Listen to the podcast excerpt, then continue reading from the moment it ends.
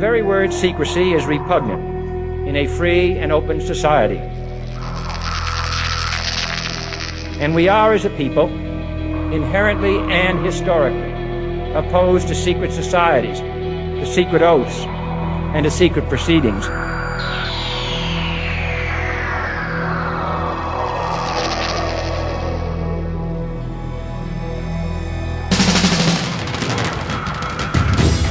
Questions you always had, the answers you were never given, the place to seek the truth. Welcome to Veritas.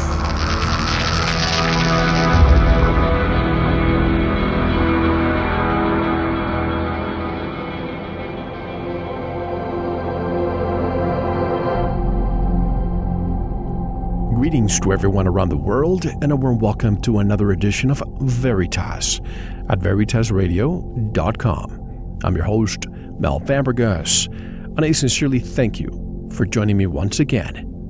And if this is your first time, or your truth journey brought you here, welcome home. And to listen to tonight's full interview and all of our material, going back all the way to 2008 you know what to do. Go to veritasradio.com and subscribe. Come on, stop delaying it. You'll never get this information via the mainstream media. Give yourself the gift of truth. Tonight, we will have an in depth discussion on humanity's Anunnaki origins and the Anunnaki battle for an intelligent versus enslaved humanity. Was humanity genetically engineered by an Anunnaki scientist? Were the concepts of sin and the inferiority of women part of the plan to keep humanity underdeveloped, clashing with the gods, as well as humanity's long history of conflict? Has the concept of good and evil duality never truly existed, and it has been only enemy gods fighting and implicating humanity in the wake of their own competition for power? Tonight's discussion will give us a full psychological understanding of how the ancient gods have shaped humanity's ongoing history of conflict, so we can move beyond the framework of my God versus your evil. Having this knowledge will help us steer our own planetary destiny. All of this and much more with tonight's special guest, Dr. Chris H. Hardy, right now on Veritas.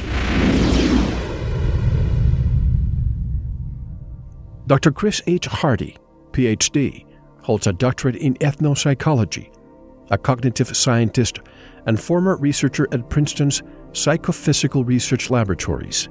She has spent many years investigating non local consciousness through systems theory, chaos theory, and her own semantic fields theory.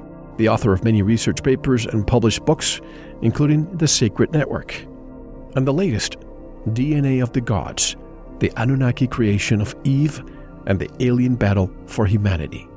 It is a number one bestseller on Amazon. And to learn more about Dr. Hardy and her work, we have links on our website. And directly from Avignon, France, I'm privileged to welcome Dr. Chris Hardy. Good evening, Dr. Hardy, and welcome to Veritas. How are you? Uh, hello, hello, Mel. I'm uh, very, very fine here in France. I'm very happy to be on Veritas. Oh, it's my pleasure. Glad to have you on, especially when we'll be discussing the who are we and where do we come from questions. Let's start with the foundation of our discussion. According to the Sumerian tablets, where do we come from? Where do we begin as a species?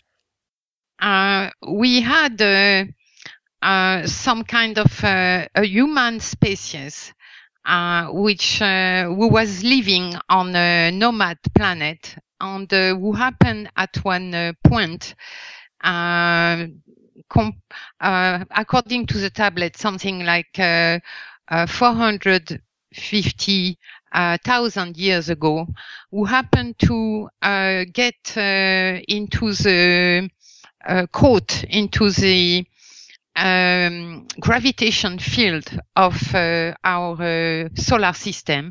And so uh, the, their nomad planet started to get into, and they describe this very well in in the Sumerian tablets. I mean, Sumerian, you know, is a is a generic term because we have uh, something like six or seven different languages, and we have uh, tablets that are on clay, and uh, dating back uh, to uh, 3,500 years old. Uh, the the oldest one we have uh, uncover until now because we keep uncovering some. So basically, you had this uh, uh, species called Nibirian on this planet Nibiru. And at one point, when they on their perigee, when they reach near uh, Earth, they kind of jump uh, with uh, space uh, sh- ships. They they came to visit Earth, and Enki was the first one. So you had a, a king, uh, you had a royal uh, lines, uh, quite uh, disorder because they kept fighting and uh, taking the kingship from one to the other one. But basically, we at the time, Enki is the first one to come to uh, to Earth. Uh, Anu, uh, his father, is the king.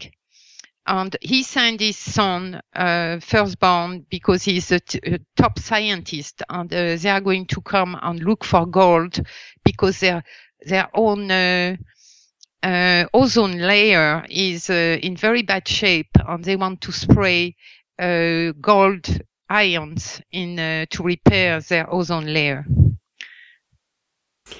If Nibiru exists, as the Sumerian tablets indicate, did it always have an elliptical orbit within our solar system, or was it captured while it was traversing space, and then every 3,600 years, uh, a Nibirian year comes around?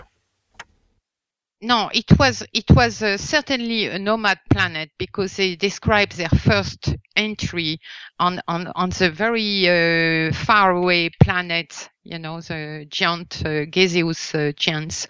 And all the descriptions they give in the tablets are very very precise, and we were able to um, uh, to uh, ascertain their veracity only uh, in recent years with, with the, the kind of uh, sound we have uh, sent into the cosmos.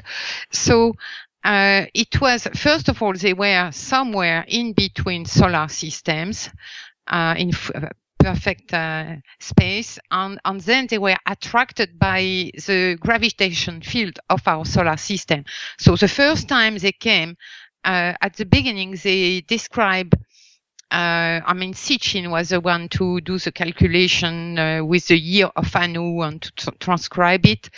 Uh, and uh, the first uh, for a very 400,000 years because they came like 450,000 as I said and uh, they were having this uh, very elliptical orbit that uh, was coming near Earth on its perigee every 3,500 years, as you just said. but very interesting question you asked me because when when the deluge happened, uh, the deluge, they knew it was going to happen because uh, they had observed that uh, this time, at, at, the time of the deluge, of course, we had a whole Anunnaki uh, culture and civilization on Earth who had already, uh, as we know, uh, created the, the, human race. and they knew there were going there was going to be some uh, enormous uh, catastrophe like a deluge or a huge uh, uh tsunami and uh, etc and uh, they had prepared themselves the anunnaki they had prepared to either go back to nibiru for the time of the deluge or stay uh, in orbit uh, while uh, all this catastrophe was going on.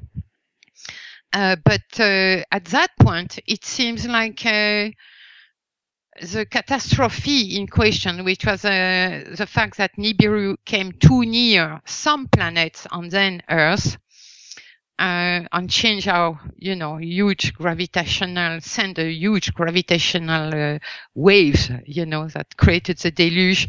Uh, this uh, catastrophe change seems to have changed uh, the uh, elliptical orbit of Nibiru and change the time of uh, the orbiting.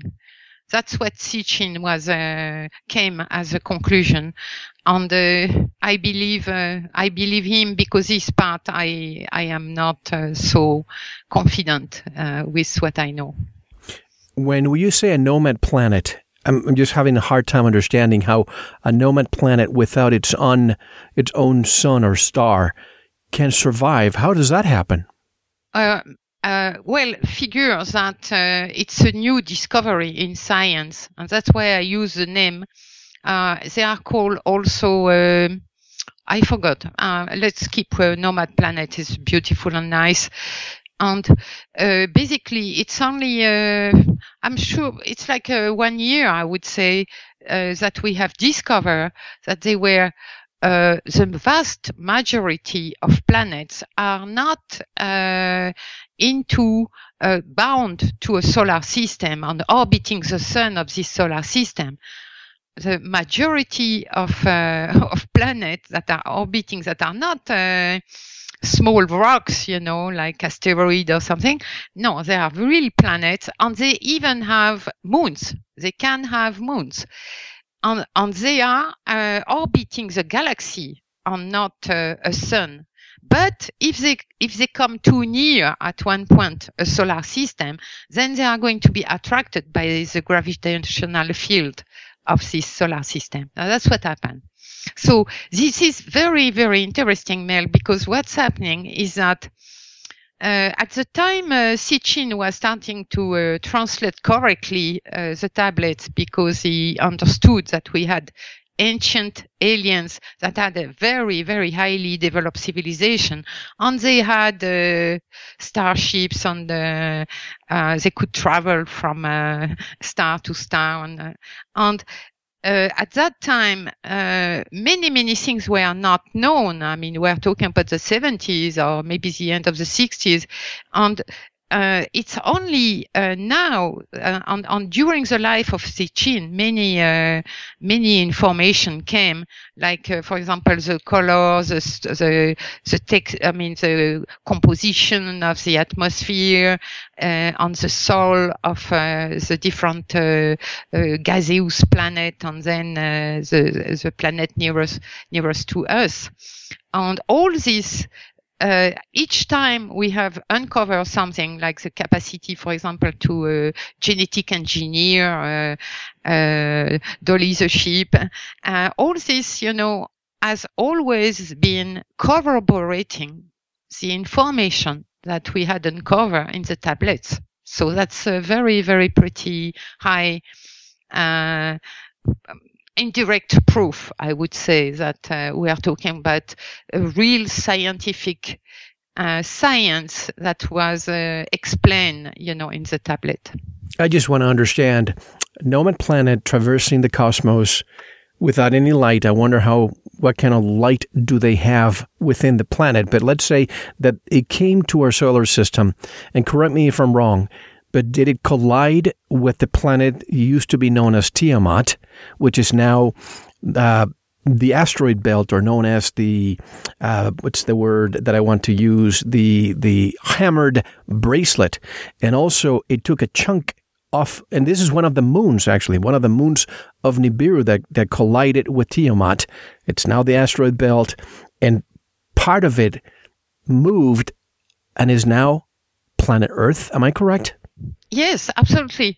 Uh, it was. Uh, you have to understand that, of course, if it had been uh, uh a crash uh, between uh, Nibiru, the nomad planet, and on the our own planet, for example, any planet, if it had been a direct crash of Nibiru itself with whatever, Nibiru would not exist. It would have. We wouldn't either. no, we would not either and on the and but uh, what happened is that it's a moon of uh, Nibiru who crashed with a giant planet that was uh, at the place uh, between Mars and Saturn, where we have now on Jupiter, where we have now uh, uh, the asteroid belt.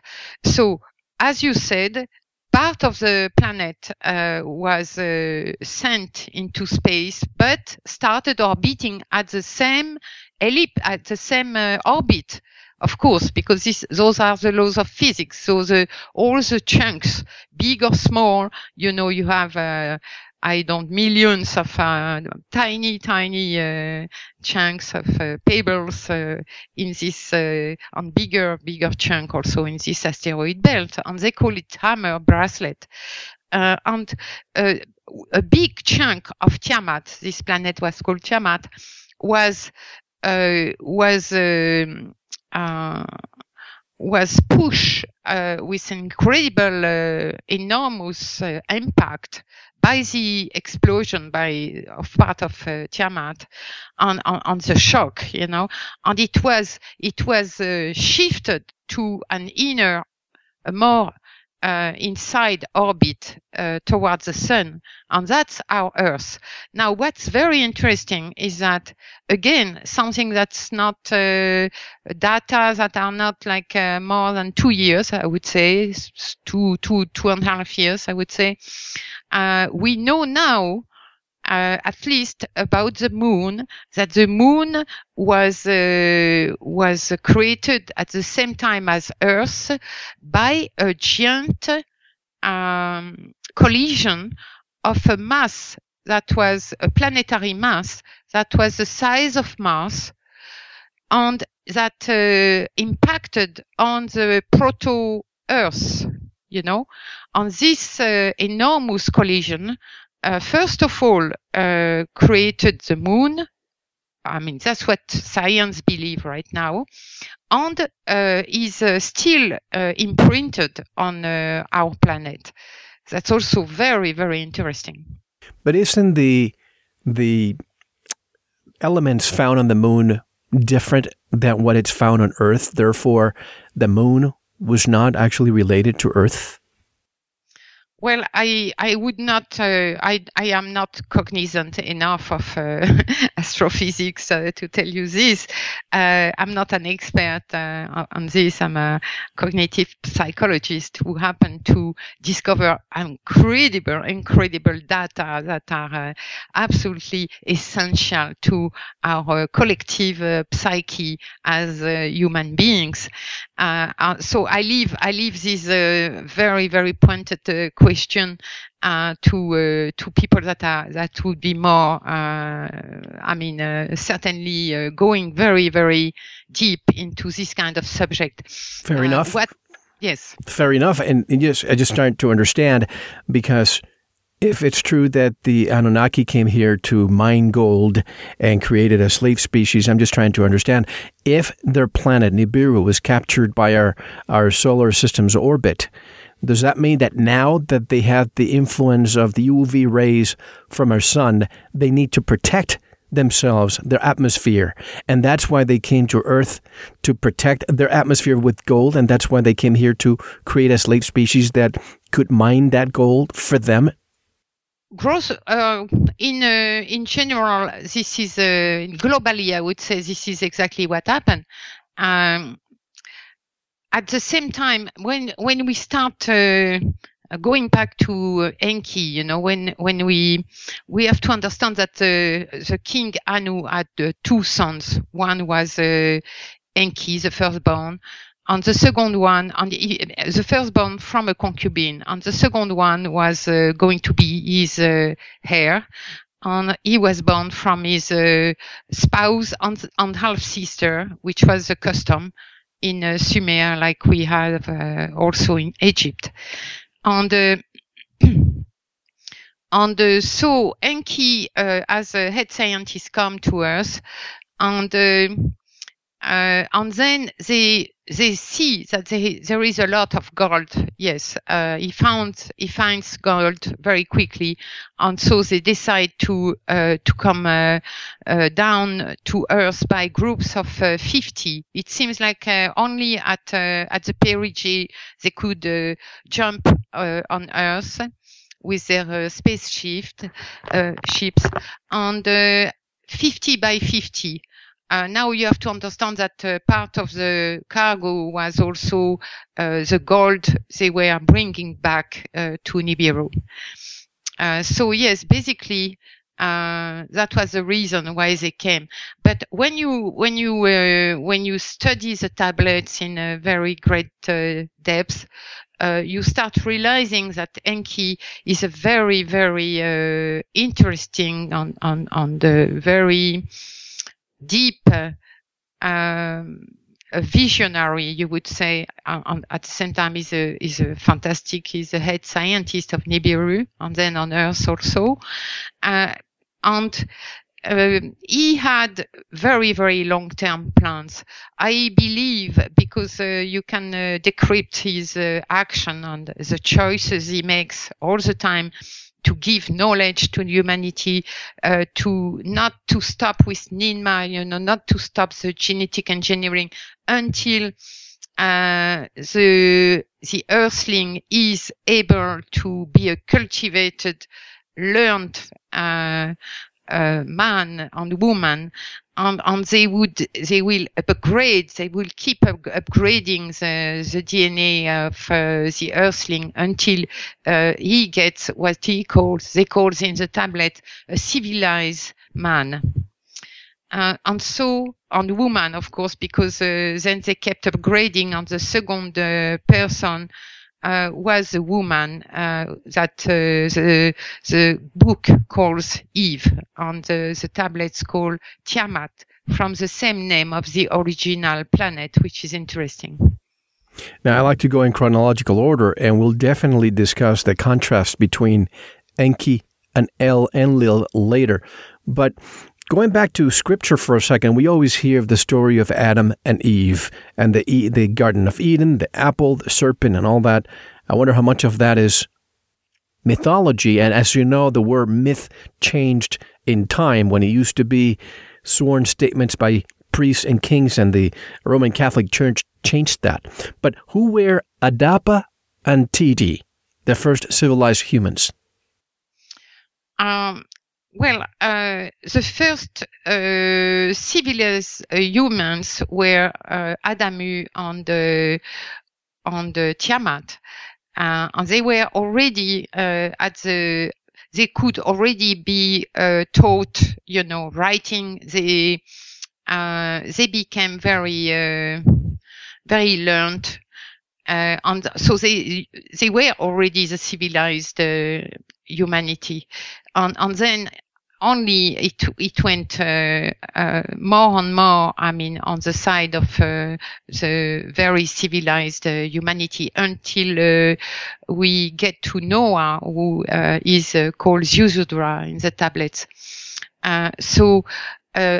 Adapa and Titi, so we have we have some kind of problem here compared to the uh, to the book because uh, in the book you have only one couple, Adamu and Tiamat, and uh, sorry, uh, Adam and Eve, and they are uh, in the Garden of Eden, and then they birth uh, Abel and Cain. Cain and Abel, or Cain and Abel. Yes, yes, and in the in the in the tablets, we have two different couples. Uh, the first one is Adamu and Tiamat, and they are the one to be brought in Eden, meaning Sumer, meaning Mesopotamia, uh, by they are summoned uh, by the commander of Earth, who is Enlil, the half brother of Enki. We talked about it uh, about him just earlier, and he's the commander of of Earth.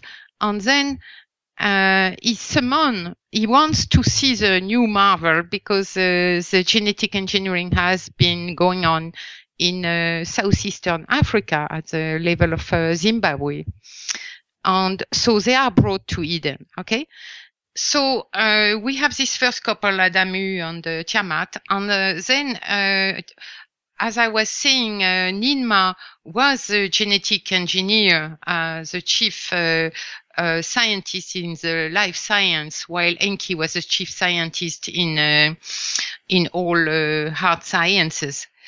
And uh, Tiamat, as soon as she was able to bring the first civilized man, Adamu, uh, she started immediately to do some uh, to create some clones so that they could work in the gold mines because the assembly of the gods had given their approval to the creation of a hybrid race using their own DNA and mixing it with uh, uh, with uh, biped, uh, which very very certainly was Homo erectus.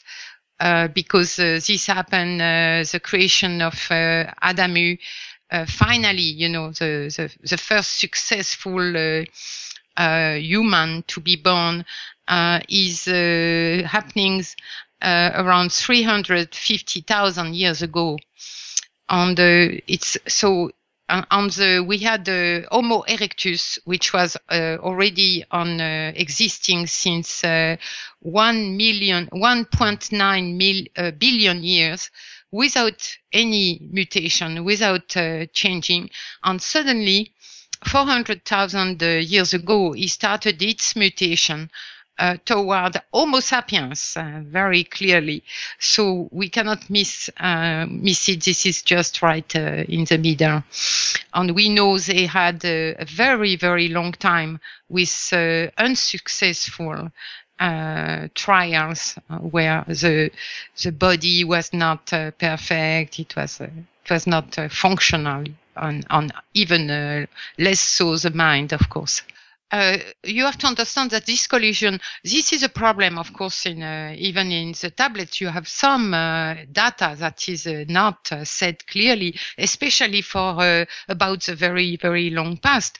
But I mean, this collision, planetary collision happened at the formation of Earth on the formation the formation of earth is like uh, uh, for as as far as science uh, we uh, we know it now uh, it's like 4 bi- 4.5 uh, billion. billion years. Right. Yes yes. So i don't know what happened. Why we have the clear description of their first arrival on this collision of their moon with the giant planet Tiamat and then we have an enormous uh, uh, empty uh, empty uh, time of uh, empty of information that jump all the way to 350,000 years ago with the creation of of this first successful creation of Adamu.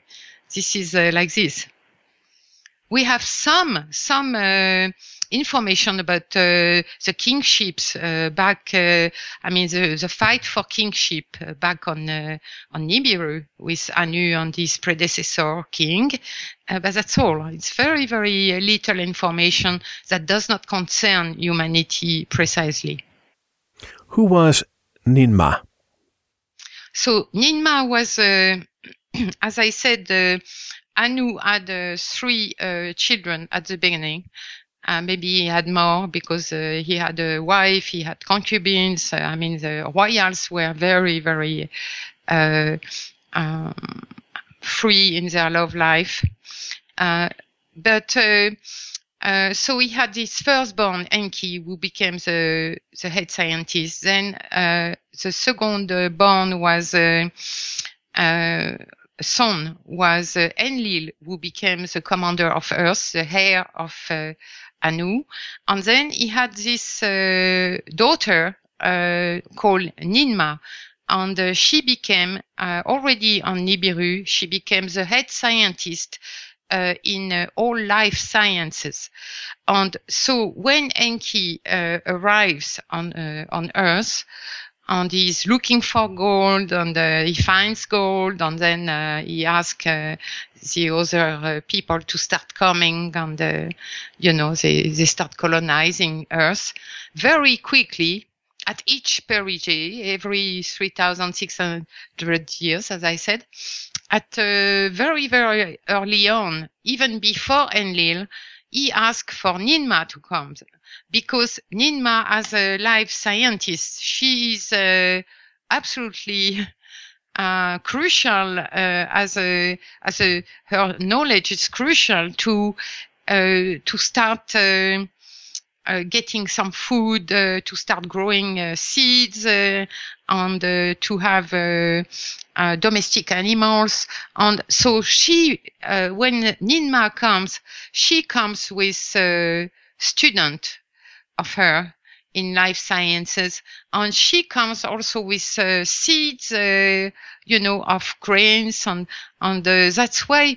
And her first uh, laboratory was in uh, Baalbek, and believe it or not, we have found uh, a reservoir of very, very ancient seeds in Baalbek. This is very, very interesting. Were they responsible for the the structures that we see at Baalbek? Oh yes, of course. That's uh, uh, anyway. It's uh, an- ancient uh, aliens. Huh? Cannot be Right. otherwise. It's uh, gigantic. It's uh, cyclopean, as we call it. Yes, yes. So Ninmah, she was the chief scientist in life sciences and genetics. Does this mean, Dr. Hardy, that humanity was created by a female god? Yes, absolutely. Uh, is that uh, astonishing? Well, anybody who's religious that it is astonishing. Yes. Yes, and I am sure that many of uh, Western religions don't want to hear that. Why is that there's so much ego about that? Why can't this be explored? Yes. Uh, why don't we have any woman in the pleroma? In uh, in uh, in our uh, monotheistic uh, religions, this is in terms of uh, as a psychologist, uh, this is an incredible, uh, enormous problem that is uh, carried by the woman because uh, we don't have uh, an archetype of uh, in our religions uh, recent. We don't have an archetype of uh, a divine woman.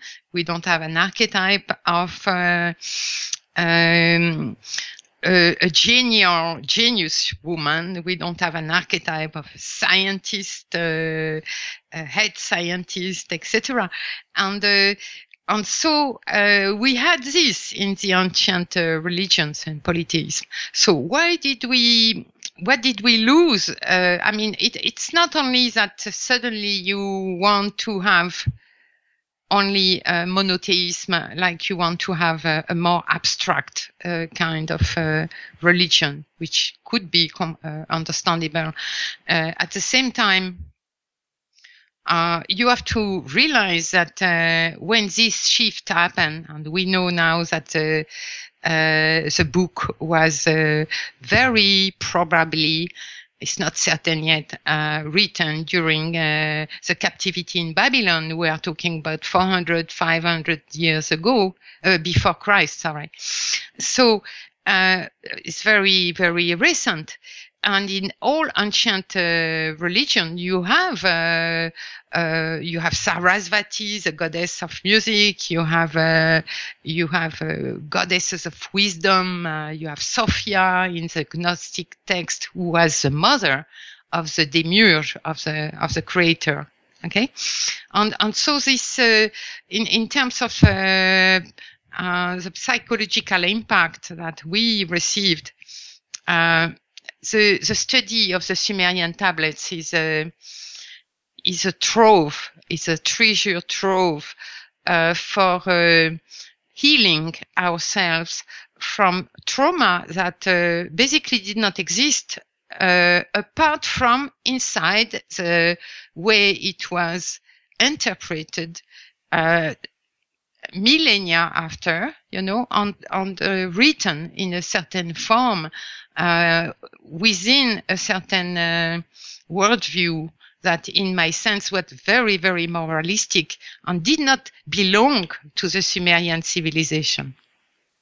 You know, you're mentioning this the the, the, the absence of the female presence in in in monotheistic religions, Western religions, and I'm thinking of most of the apparitions. They're female, the majority. I mean, I'm thinking of Our Lady of Fatima, Our Lady of Lourdes, right there in France. You know, Yes. female. They they seem to be the ones trying to guide their their their herd or their flock. Yet, not even one priestess in the Catholic Church. Why is that? Yeah, this is a problem. And fortunately, uh, the Catholic Church uh, let's say, is evolving, uh, has been making his dogma uh, evolve. And uh, fortunately, uh, finally, you know, they, uh, they, there is the assumption, the dogma of the assumption of uh, Mary uh, that happened only in uh, 1950. Can you believe it? It's incredible. Before that, there was absolutely no woman presence within the divine realm. You had only the Trinity, uh, perfectly um, male. And apart from the understanding of uh, psychologists like Carl Jung, you know, that he's uh, going to understand uh, the Holy Spirit as being uh, the Sophia uh, of the Gnostic, meaning uh, wisdom, you know.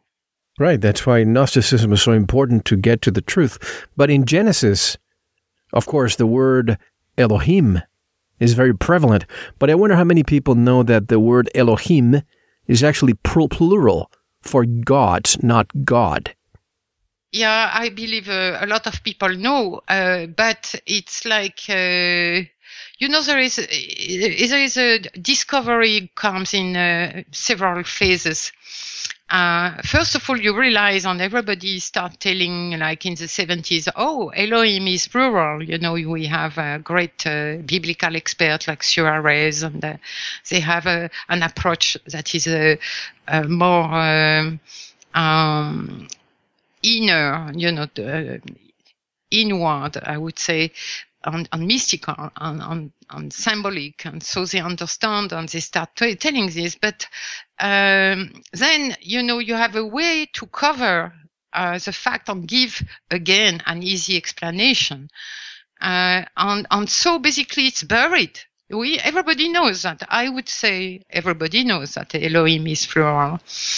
However, um, something we don't know, for example, is that uh, the first uh, the verb uh, to in Hebrew in ancient Hebrew the verb to uh, to say uh, to pray uh, meant in ancient Hebrew meant to serve. So we were not and, and we still have the Lord, you know. Uh, the, the fact that we call our God Lord, our Lord, it comes from this very ancient civilian uh, civilization in Sumer, where they were our lords and we were serving them. That's what we were doing. They had created humanity at, be, at the beginning, uh, as far as the assembly of the god gave their approval, and as far as uh, Enlil uh, gave his own approval as a commander of Earth, they wanted a workers species. Only in the mind of Enki, Ninmah, and the Hermes, one son of Enki, uh, did the the worldview and the approach to to the creation of uh, humanity was totally different. So we come back to what I was saying uh, earlier in our conversation: is that Enki, as a head scientist, I believe, was extremely aware that even if they were so-called immortal, quasi-immortal, especially compared to us, uh, they still had uh, incredible flaws in their culture uh, and in uh, their psyche. You see their psyche is totally fixated. Uh, they are rigid, you know, they, they don't evolve. They have no self-reflection. They, they are unable to uh, ponder their own action and to derive some knowledge from it for the next time. They make again and again the same mistake. So in the mind of Enki, he knew also as a scientist that uh, the ozone layer, even if they had found, fortunately, a planet full of gold, and they must have taken a, a, a big part of our gold, I must say. Uh, but uh, even if they found uh, gold they knew that uh, he knew that they could not keep just patching up their ozone layer, which may have been um, uh, damaged by this uh, original collision when they enter our solar system.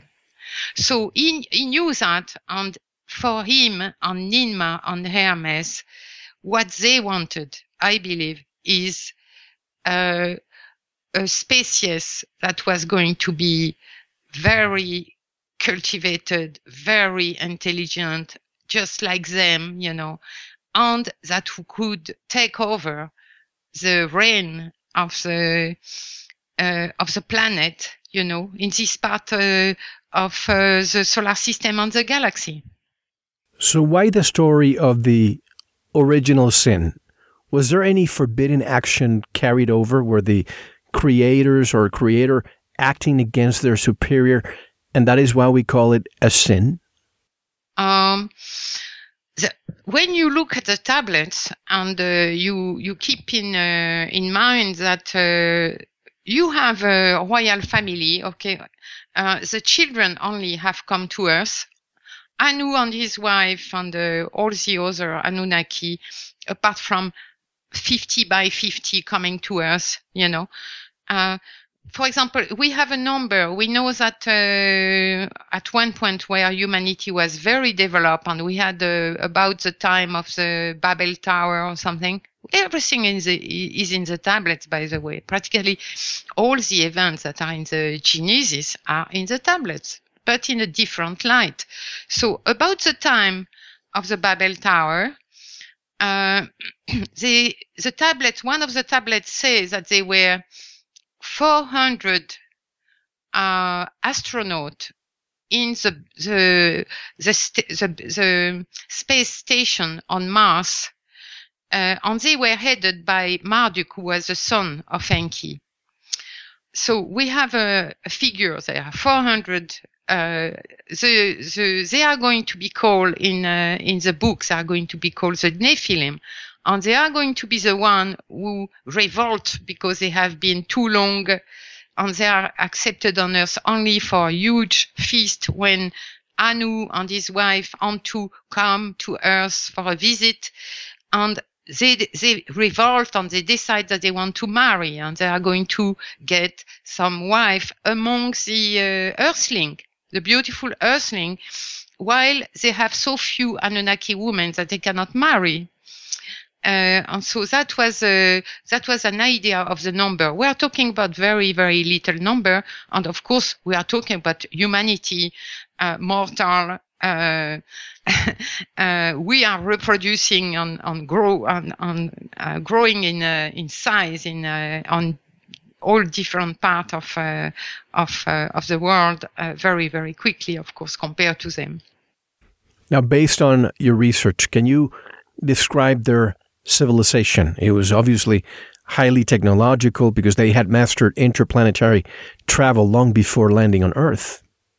Yes, of course, and of course, uh, genetic engineering and everything. Uh, on the seed, you know, uh, Ninmah start agriculture. She's the one to start agriculture, farming, uh, everything.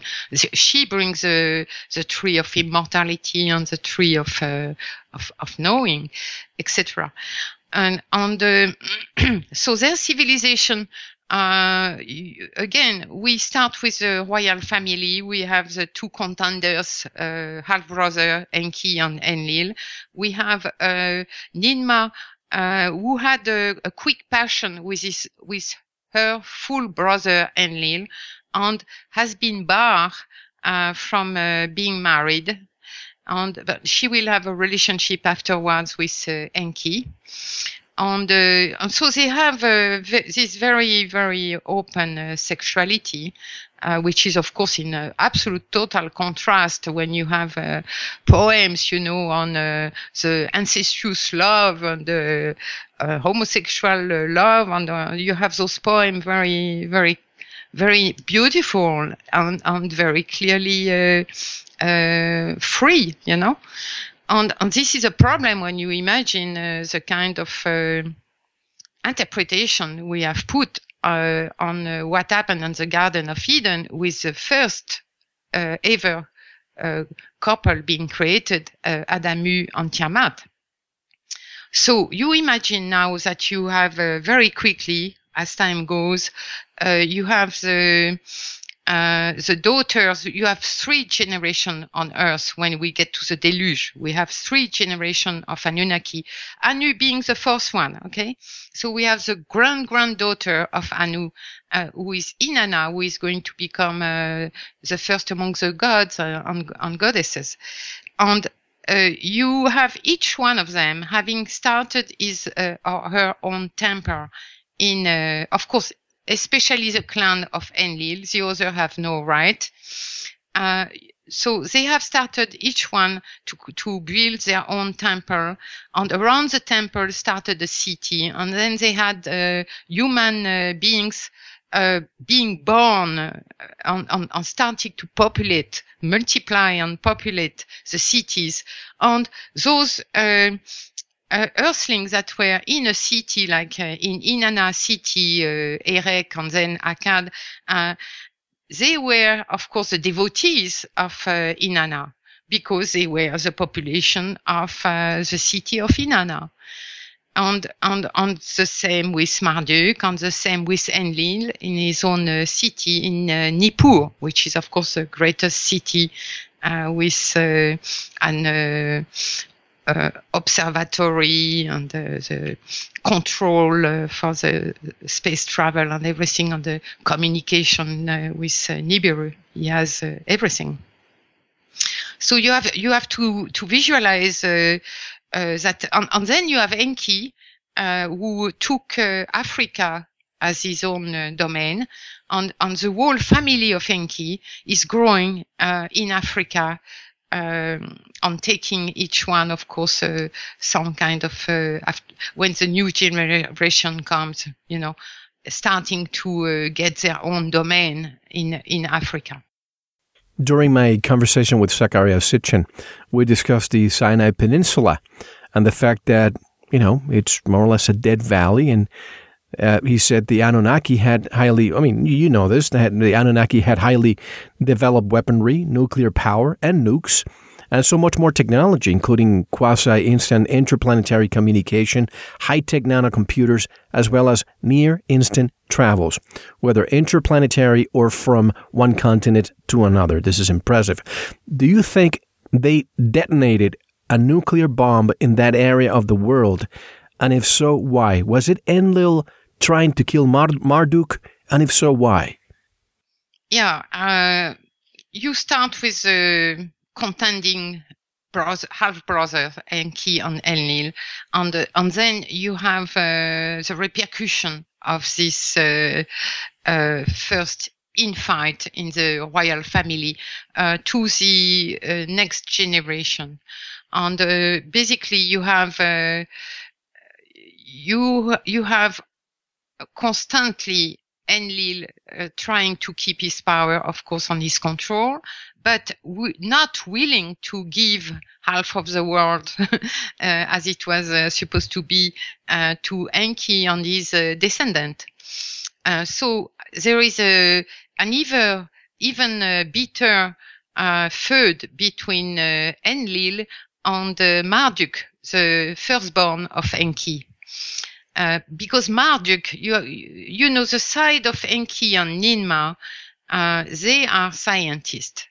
And, and they, their mind does not work in the, exactly in the same way. They are very, um, they are very uh, anticipating. They are very much uh, anticipating the future and, and, and pondering what they are doing. And they have always plans after plans, you know plans in plans uh, about the future of humanity.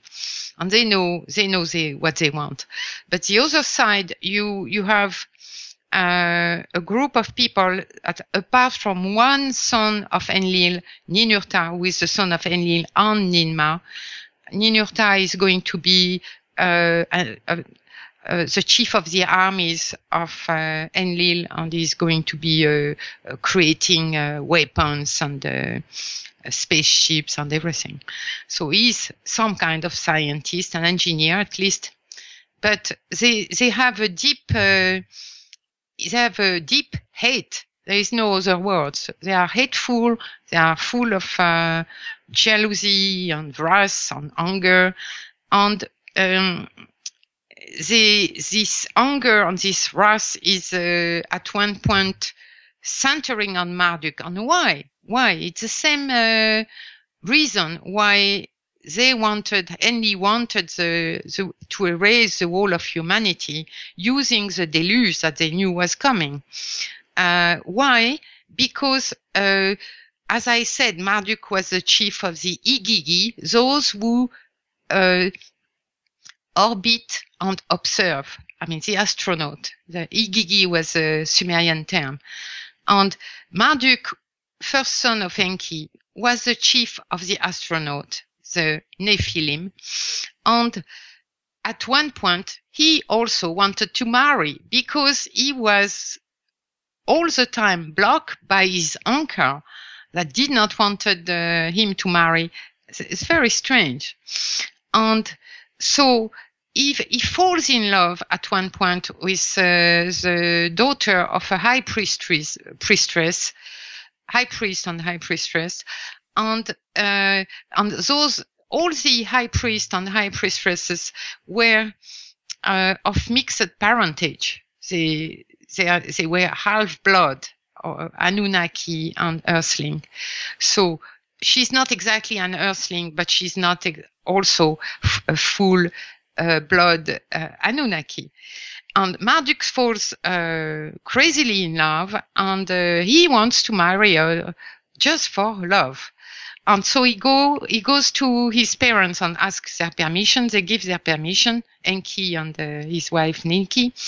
And um, and then he marries her. And as soon as he married her, of course, all the all the astronauts uh, wanted also to marry, and that's what I said uh, before.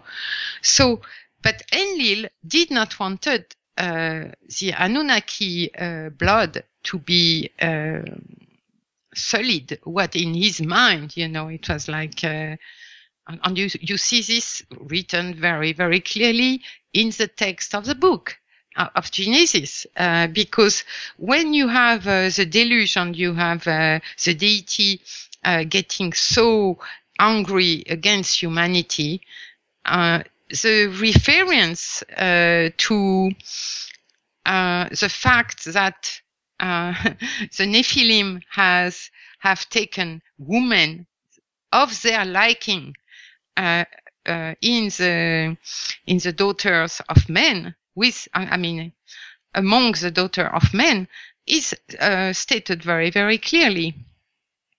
Uh, so this was the reason. This was a, the, the reason was that uh, Enlil uh, wanted to erase humanity and he did not try only one time with the deluge.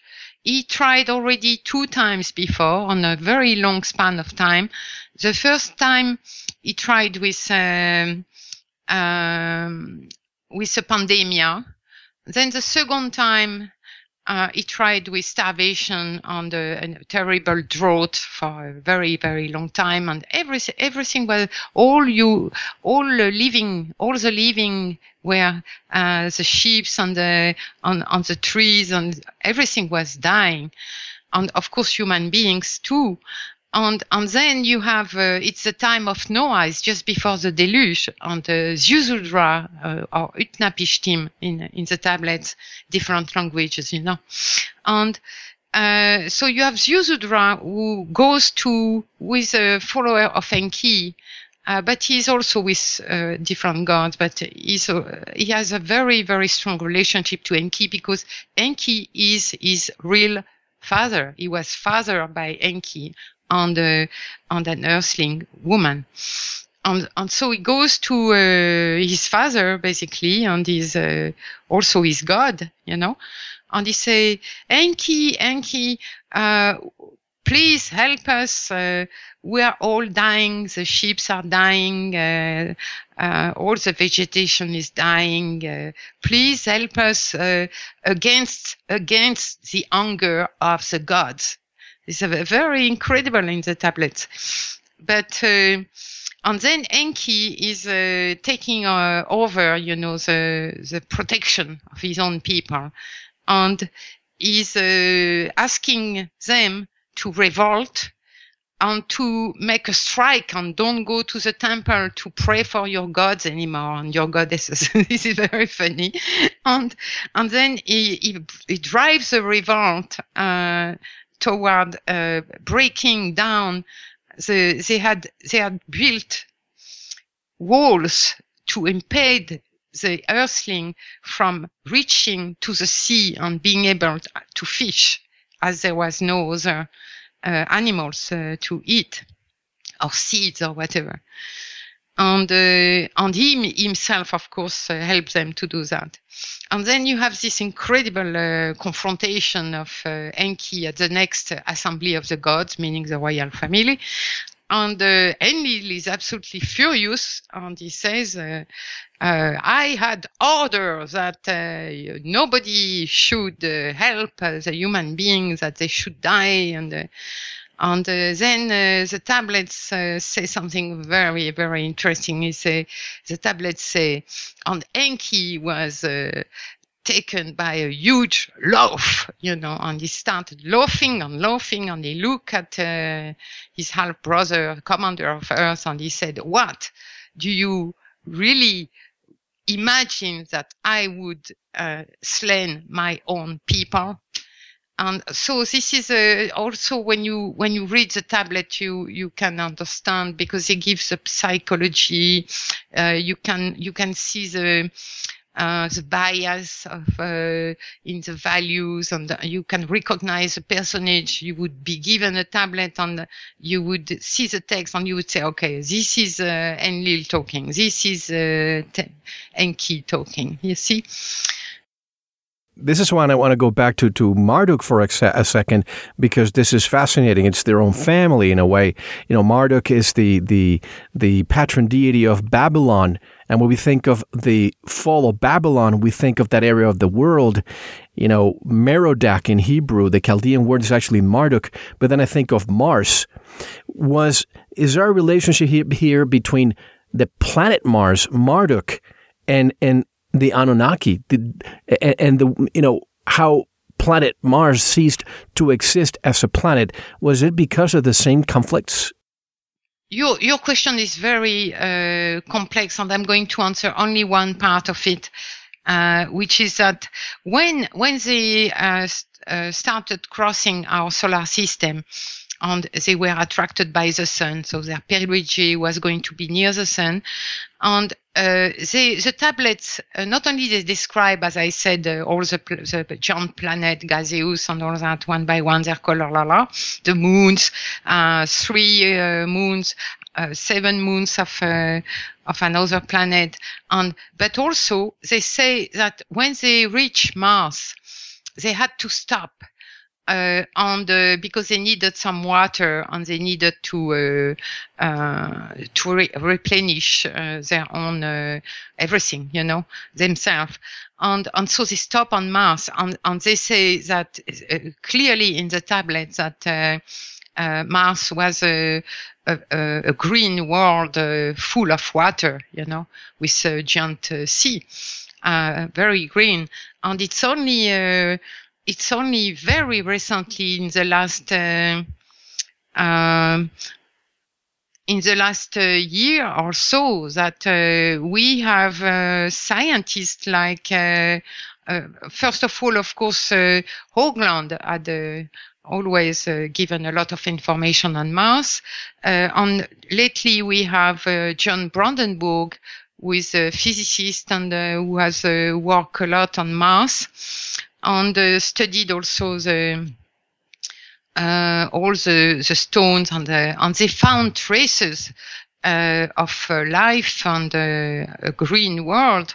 And it's only recently in the last few months that finally they accepted uh, to declare, you know, uh, that yes, they had found traces of what they call uh, a paleo ocean, uh, on Mars, a paleo, very, very ancient ocean, uh, which was a, a, huge, like a third of Mars uh, towards the North Pole.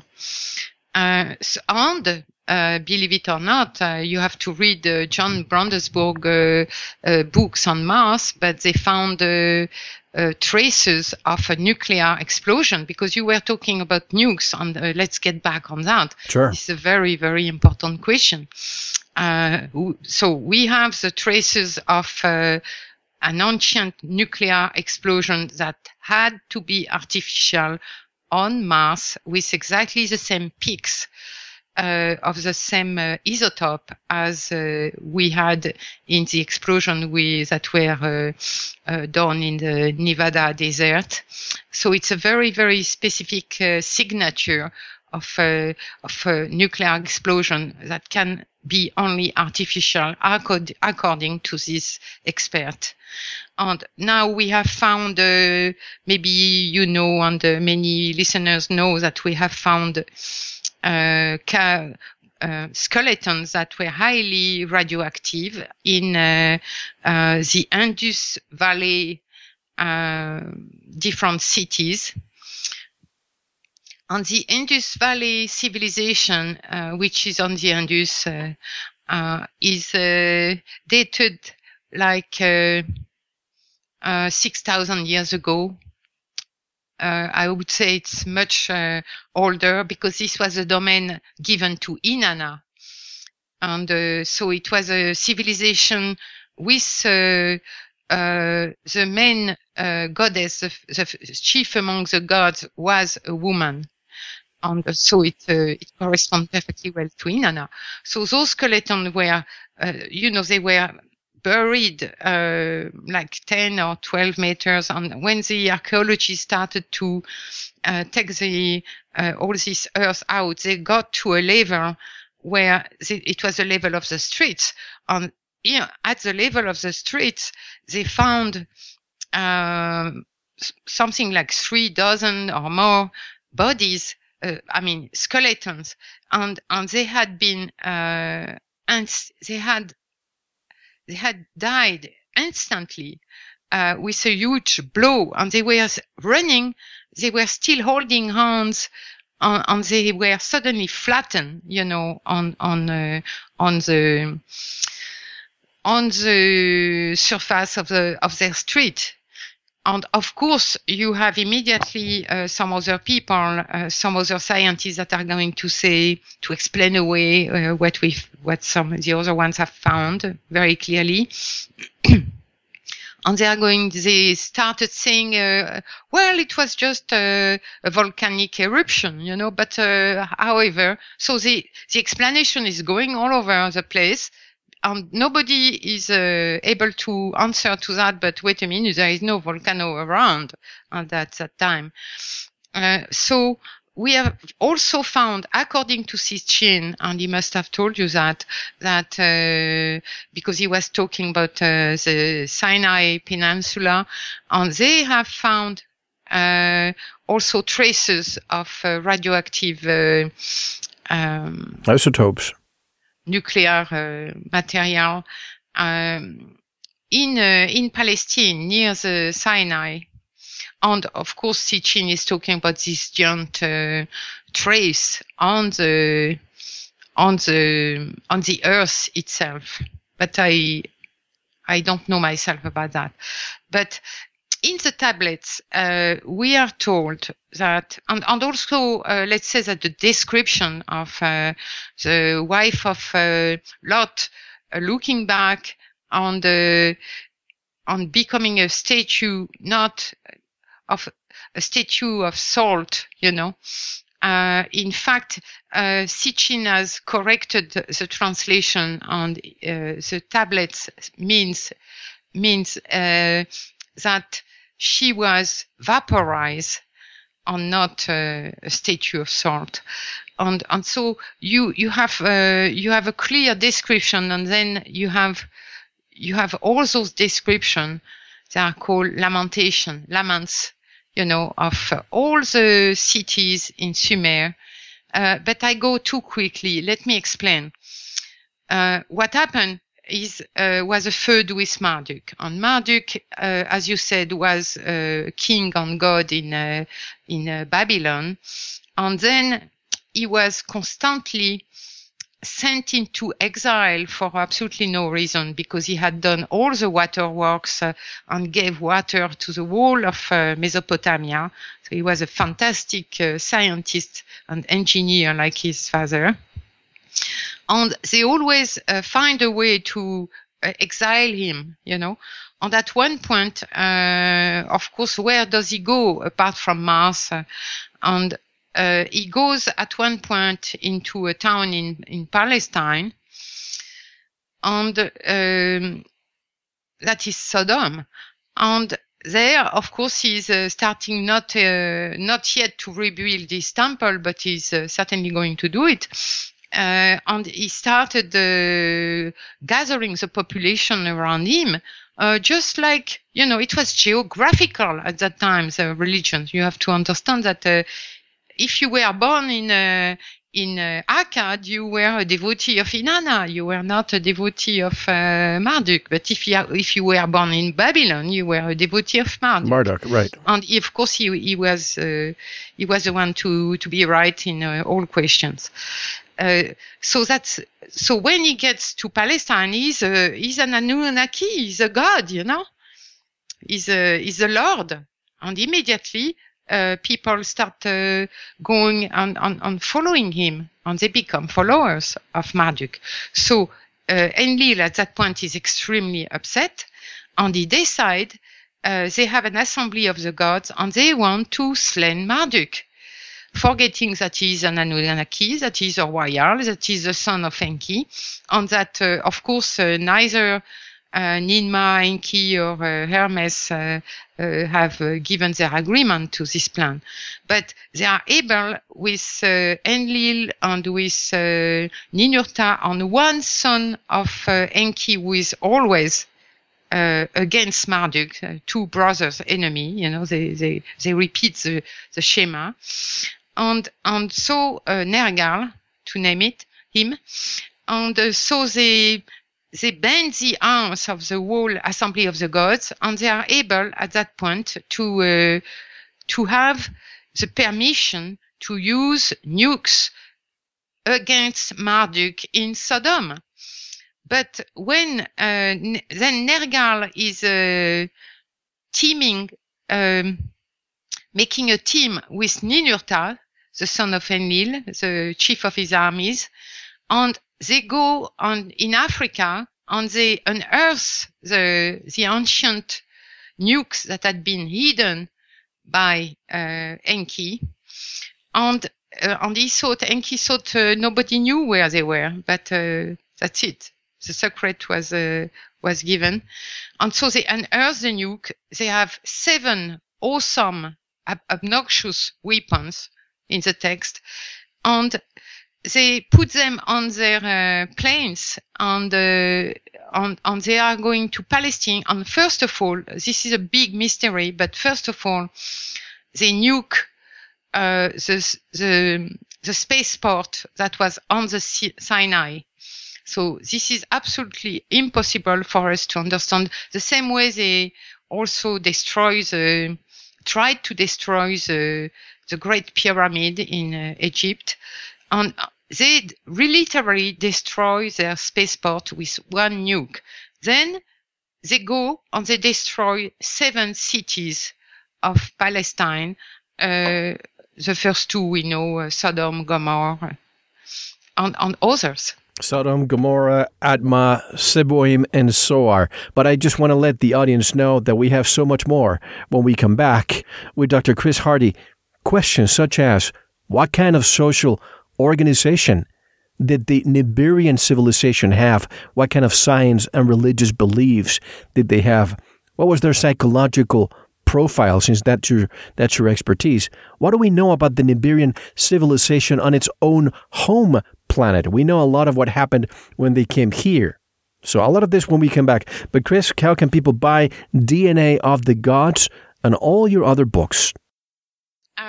Well, they can look. Uh, first of all, they can look at my web, uh, my uh, blog. You know, my blog is uh, Chris H. Uh, each time you you put a dash in between, so Chris Chris dash H dash Hardy H-A-R-D-Y dash my book name uh, DNA of the God with the dashes and dot blogspot dot fr. And on this uh, blog, uh, you will find my books uh, where you can buy them at uh, six or seven different uh, places, including, of course, uh, Amazon and my publisher, Inner Traditions. Great, and we have links on our website in case you didn't get the the domain name for the blog. Folks, don't go anywhere. A very fascinating talk. DNA of the Gods, the Anunnaki creation of Eve, and the alien battle for humanity. So much more when we return. This is Mel Fabregas, and you are listening to Veritas. Don't go anywhere. Thank you for listening to the first segment of this very important interview. To listen to the rest, go to veritasradio.com and subscribe. You will receive your login immediately. We'll take a short intermission, listen to some music, we'll be right back. Enjoy.